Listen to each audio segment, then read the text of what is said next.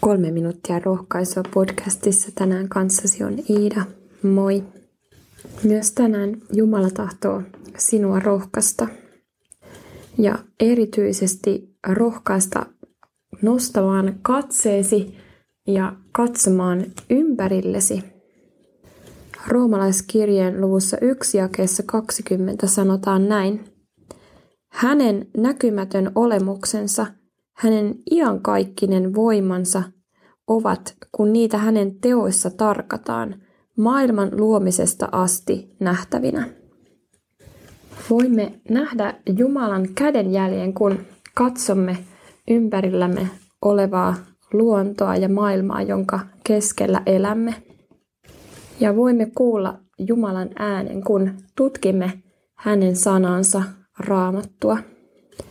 Jumalan olemus on näkymätön, mutta hänen teot ovat olleet nähtävinä ja ovat edelleen nähtävinä luomisesta alkaen.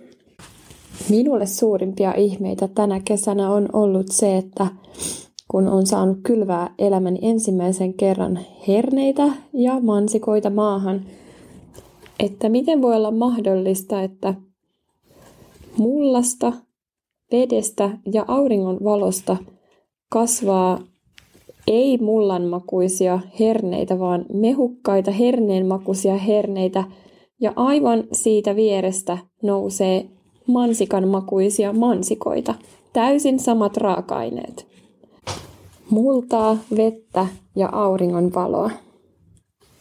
Onko sulla joku asia, missä sä näet erityisesti Jumalan käden jälke, jäljen luonnossa ja mikä aina jaksaa sinua ihmetyttää, että miten se on mahdollista?